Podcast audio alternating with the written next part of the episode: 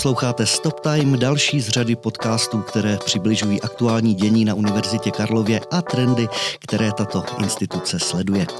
Našimi hosty jsou pravidelně členky a členové kolegia úřadující rektorky profesorky Mileny Králíčkové. Dnešní vydání zaměříme především na studijní agendy. To může na první poslech znít poněkud administrativně, ale pokud připomeneme, že sem patří třeba poplatky za nestandardně dlouhé studium, určitě řada našich posluchačů zbystří. Studijní agendy však zahrnují mnohem širší pole a přesahují i do sociální oblasti, k celoživotnímu vzdělávání a nebo ke koncepci vzdělávání jako takového. Je asi zřejmé, že naším dnešním hostem je prorektorka pro studijní záležitosti, docentka Markéta Martínková. Vítejte ve studiu. Dobrý den. Od mikrofonu přeje příjemný poslech Luboš Veverka. Paní docentko, jaký máte sama vztah ke studentům? Jinou otázkou snad ani nelze začít. Já doufám, že vřelý a ten nejlepší. Sama jsem pedagog, přednáším dvě velké přednášky na Přírodovědecké fakultě a práce pedagoga, a tedy práce se studenty mě nesmírně baví. Bylo by asi dobré se zeptat mých studentů, jaký oni si myslí, že k ním mám vztah, ale pevně věřím, že si přednášky užívají stejně, jako já si užívám přednášet pro ně tak já myslím, že ten vnitřní prožitek je ale důležitý i pro tu administrativní složku činnosti, protože i pak se k tomu dá přistoupit eh, trošku eh, jinou cestou, trošku jiným způsobem. Eh, proč jste vlastně ale hledala a nakonec našla tedy cestu i právě k té administrativní práci?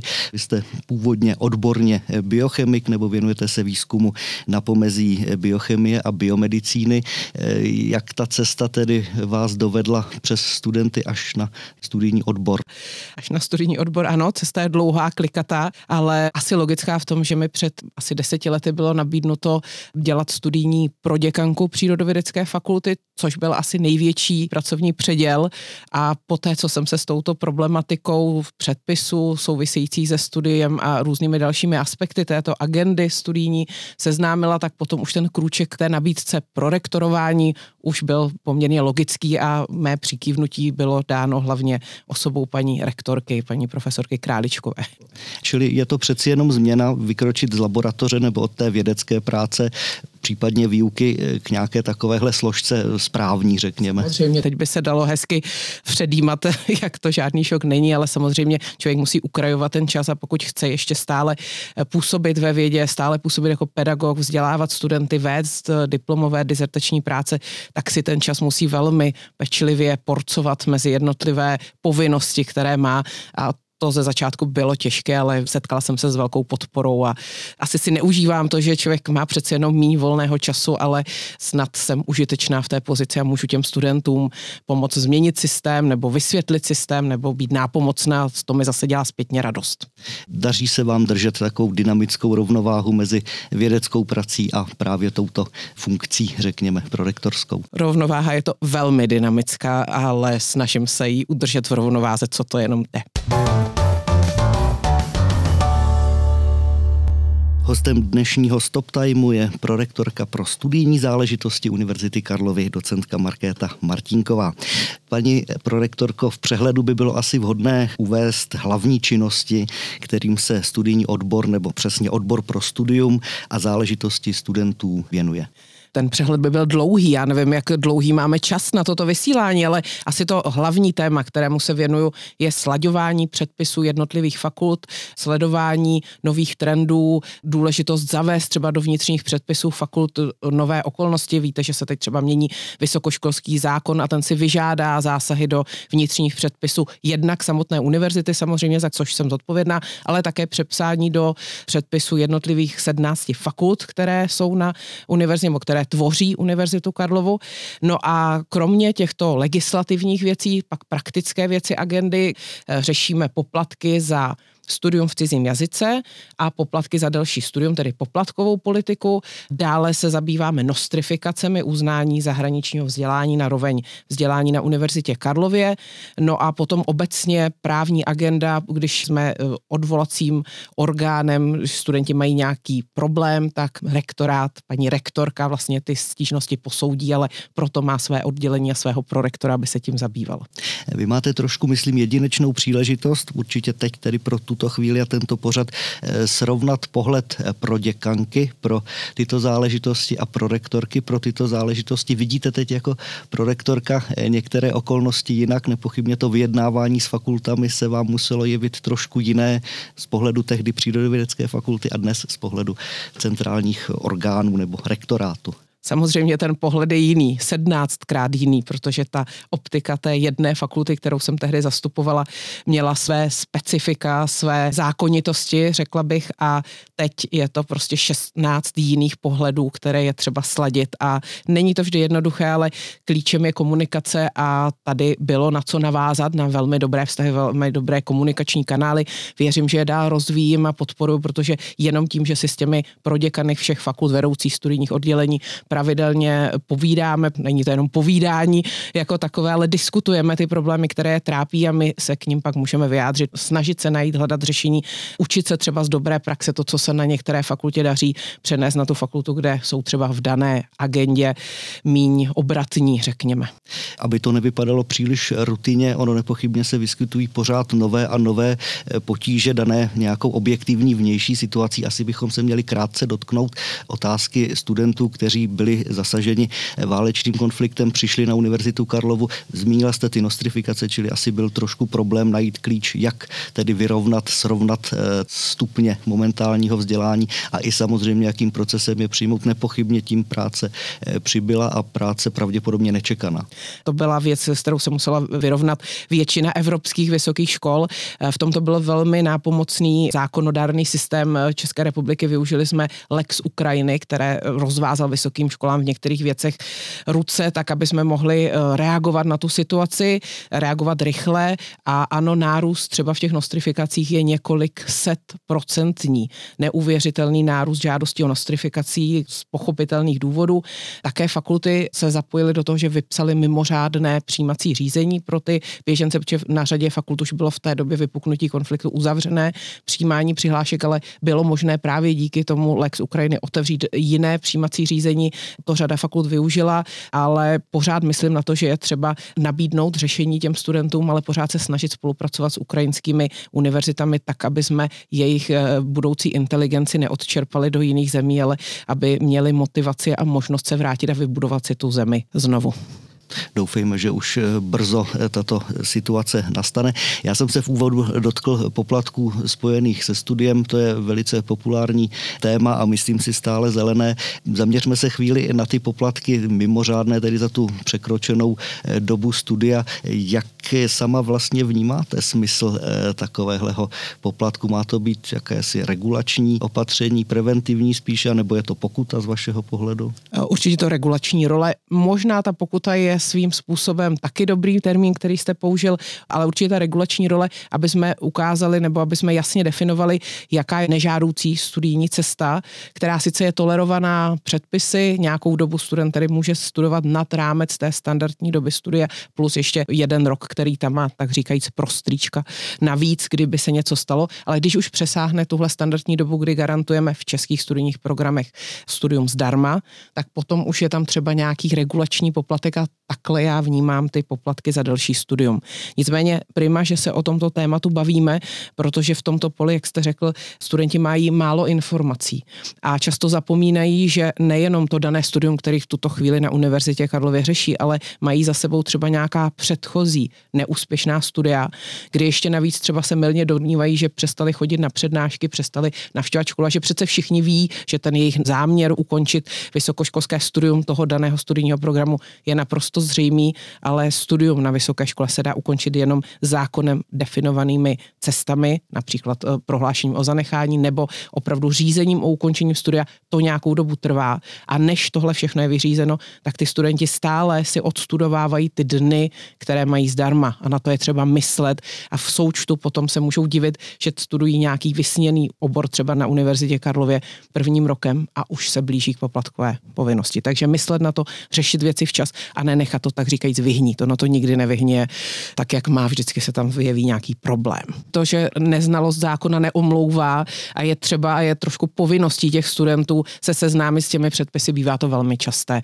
Nicméně jsou tam i další důvody, třeba zdravotní nebo sociální, ale to jsou zase důvody, které se snažíme zohlednit. Paní rektorka má speciální poradní orgán, poplatkovou komisi, kde zasedají přední odborníci z řad lékařů, psychologů, sociálních pracovníků a ty právě tyhle objektivní důvody, které studentům brání v tom dokončit studium, individuálně posuzují a snaží se eliminovat nějakou nespravedlnost v tom systému. Nicméně pokud to je jenom z neznalosti, že člověk má nebo student má dvě studia, eh, ani jedno nedokončí a sečte se, tak tam už ani poplatková komise nemá jak pomoci.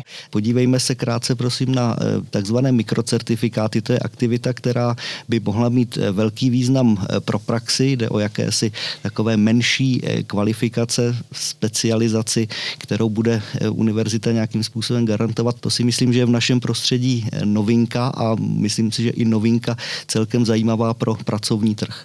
Jednoznačně. Je to záležitost, která je velmi diskutovaná na evropské úrovni a právě řada evropských zemí, ne všechny, ale řada evropských zemí už tento systém tak hezky česky řečeno upskilling a reskilling, tedy bude se mi hledat těžko české výrazy, ale zvýšení kvalifikace nebo rozšíření portfolia znalostí o nějakou novou dovednost nebo schopnost, eh, tak se tím velmi eh, zabývá a řada zemí tedy eh, využívá ten systém. V České republice to zatím je popelkou, ale řešíme teď v současné době jako Univerzita Karlova a jako řada dalších univerzit výzvu Ministerstva školství, mládeže a tělovýchovy v rámci takzvaného národního plánu obnovy, který je teď plánován na rok 2022 až 2024 s názvem Zlepšení prostupnosti vzdělávání na úrovni vysokých škol pomocí právě těch zmíněných mikrocertifikátů. Na té evropské úrovni se to nazývá microcredentials.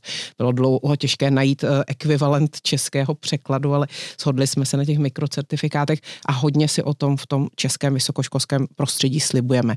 Bude pravděpodobně možné velmi rychle reagovat na aktuální trendy, například teď víte v médiích diskutovanou umělou inteligenci a její zapojení třeba do výuky a právě díky těm kurzům, které budou vést k tomu záznamu, k tomu přenositelném informaci o absolvování, o těch dovednostech, těch mikrocertifikátů, bude možné velmi rychle, třeba v horizontu několika měsíců postavit, nabídnout nový kurz právě poptávaný pracovním trhem. To je určitě zajímavá aktivita a věřím, že se k tomu budeme vracet, až postupně se to rozvine do nějakých konkrétnějších obrysů, bude vše dojednáno a připraveno. Obvykle se všech prorektorek a prorektorů ptáme na jejich vizi pro první funkční období, čili máte nějakou svoji vizi, kde bude odbor pro studium za ty čtyři roky, teď už tedy necelé, podstatně necelé, nějaký dlouhodobý výhled, jakýsi osobní cíl, který by vám udělal radost, pokud bude naplněn.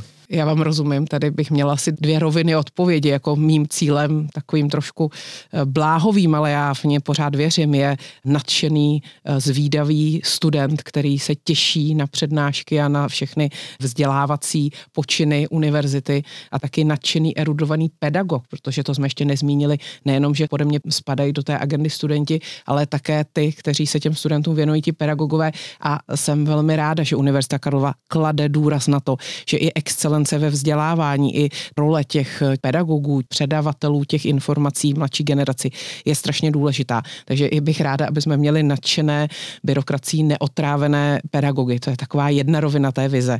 Ale když se ptáte na něco praktického, něco, o čem si můžeme za těch pár let povídat, jestli se to povedlo nebo ne, tak dalším velkým tématem, o kterých bych se ráda zasadila, je elektronizace diplomů, aby nebyly, nebo zůstanou určitě ty klasické diplomy v latině, ale ráda bych, aby byla i moderní záznam digitální podoba. Ještě několik posledních málo minut zbývá dnešnímu stop timeu, v němž se věnujeme především eh, studijním agendám. Doufám, že z pohledu, který je také trošku eh, netradiční a otevírá jiný úhel pohledu, než že by šlo o nějakou eh, administrativu neustále opakovanou eh, dokola. Myslím, že to dokládají eh, slova studijní prorektorky Markéty Martinkové. Paní prorektorko, aktuálně ještě chvíle zbývá k tomu, aby si mohli uchazeči podávat přihlášky na některé fakulty.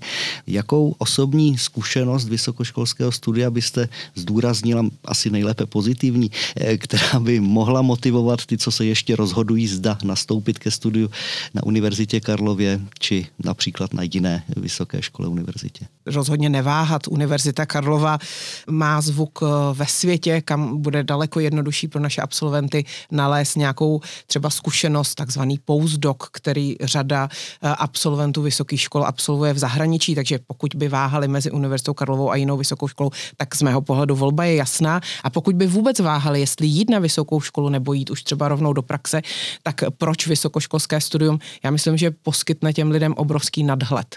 I když si zvolí svůj vysněný obor, program, který chtějí studovat, získají ty znalosti, ale taky získají přesah, získají možnost podívat se na věci jiným úhlem pohledu, diskutovat, obhájit si své názory, nebát se toho, že si někdo myslí něco jiného. To je určitě věc, ke které vysokoškolské vzdělání studenty vede. A zcela na závěr našeho povídání do vaší agendy patří také oceňování studentů, a to nejen za studijní výkony mimořádné, ale i za obecně společensky prospěšné nebo i sportovní aktivity. Toto se eh, blíží, myslím. Ceny rektorky a mimořádné ceny rektorky, ty ceny rektorky jsou za ty mimořádné studijní úspěchy, ale mimořádné ceny rektorky se pak věnují a dívají i na nějakou jinou aktivitu přesahující roli studenta třeba za záchranu života nebo mimořádně prospěšné jiné aktivity a tyto ceny budou předány 20. Eh, dubna svým laureátům. Takže určitě všichni posluchači eh, se mohou potom podívat, byť to není otevřený ceremoniál, ale výsledky jistě budou eh, zajímavé. Já myslím, že se naši posluchači můžou snažit, aby ten příští rok byli mezi těmi nominovanými taky jejich jména. Budu jim k tomu držet palce říká v dnešním Stop Timeu prorektorka pro studijní záležitosti docentka Markéta Martinková. Děkuji za vaše vystoupení a těším se někdy zase naslyšenou. Já děkuji za pozvání a přeji krásný den. Naschledanou. Od mikrofonu se loučí Luboš Veverka. Někdy příště naslyšenou.